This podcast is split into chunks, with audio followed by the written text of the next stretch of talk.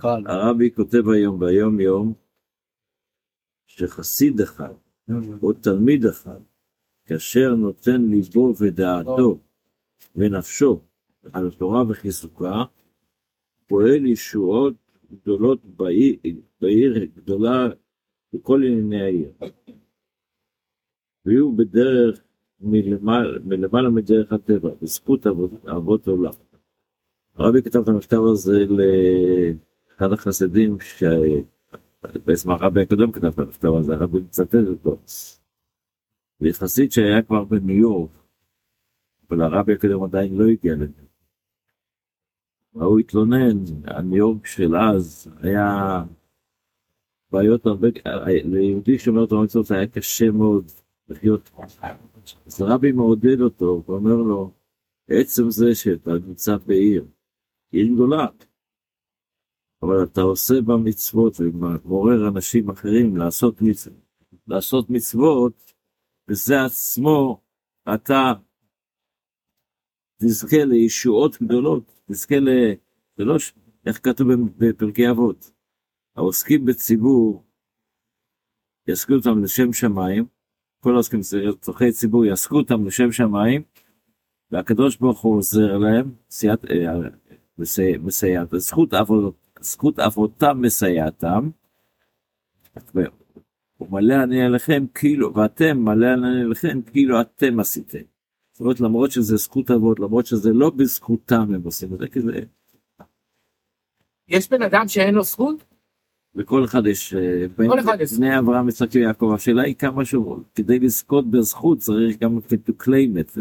אה, אבל כל אחד זכה בזכות. כן, אבל הזכות זה לא מספיק שיש את הזכות, צריך, זה כשיש לך צ'ק ואתה לא פורט אותו בבנק, זה לא שווה. זה לא שווה. אותו דבר גם בקר. זה בספר, פורטים את. אה, זכות עבודתם עדן ולפרוט ולא בגן עדן, פה בעולם הזה צריך, בעולם הזה, בטח. טוב, בספר המצוות לומדים את אותה מצווה של קידוש החודש, וכשהמצווה של קידוש, היא ב- חוזרת על עצמה, אנחנו הולכים ליד חזקה. ביד החזקה, שם, שם לומדים היום דבר מעניין מאוד. כמובן שזה הלכות קידוש החודש הן מאוד מעניינות אבל מאוד קשה להבין אותן אבל אני אקח רעיון אחד. בפרק השישי של הלכות קידוש החודש אומר הרמב"ם ככה. היום והלילה זה ארבע ועשרים שעות בכל זמן. יום, יום ולילה זה 24 שעות. 12 של היום ו-12 של הלילה. איך מחשבים את העניין? שעה, אצלנו שעה זה 60 דקות. אבל הרמב"ם אומר שעה, שעה בתורה מתחלקת ל-1080 חלקים. 1080 חלקים, זאת כל דקה יש לה 18 חלקים. גם אנחנו לא מחלקים את הדקה ל... אנחנו מחלקים את הדקה לשישי, לשניות. אבל באותה תקופה חילקו את הדקה ל... ל-18 חלקים, כל דקה היה 18 חלקים. והשעה מתחלקת, כן, ולמה חילקו את השעה למניין זה, למה, למה עושים את זה ככה? לפי שמניין זה יש בו חצי ורבייה ושמינין ושליש ושטות. זאת אומרת, אתה יכול לחלק את הרגע ליותר, ליותר חלקים, ליותר, ליותר מדויק, אתה יכול לחלק את זה לחצי, חצי דקה, חצי, חצי חלק, רבע חלק. אתה מחלק את הדקה, סליחה, חצי דקה, רבע דקה. כשאתה לוקח את הדקה עצמה, מחלק אותה 18 חלקים, אתה מחלק אותה ליותר יותר חלקים, ולכן?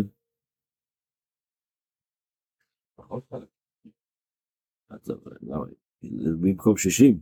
לא, אבל 18 יש לזה חלק מזה, כנראה ב-18 יש יותר אפשרות לחלק.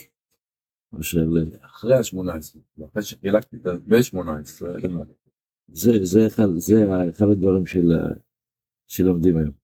יש דבר נוסף שלומדים היום באותו זה למשל, מסביר פה דברים מעניינים כל פעם, זה, זה, אני לא יכול, לא, קשה ללמוד את הכל, אז בוא נשאר פה, יש לנו פשוט עוד... אה, עכשיו בתפילה אנחנו לומדים, אה, אנחנו בברכה, בברכות השחר, ברכה ברוך אתה השם אלוקינו מלך העולם, הנותן ליעף כוח. הפירוש הזה, בעצם זה הנותן לעייף כוח.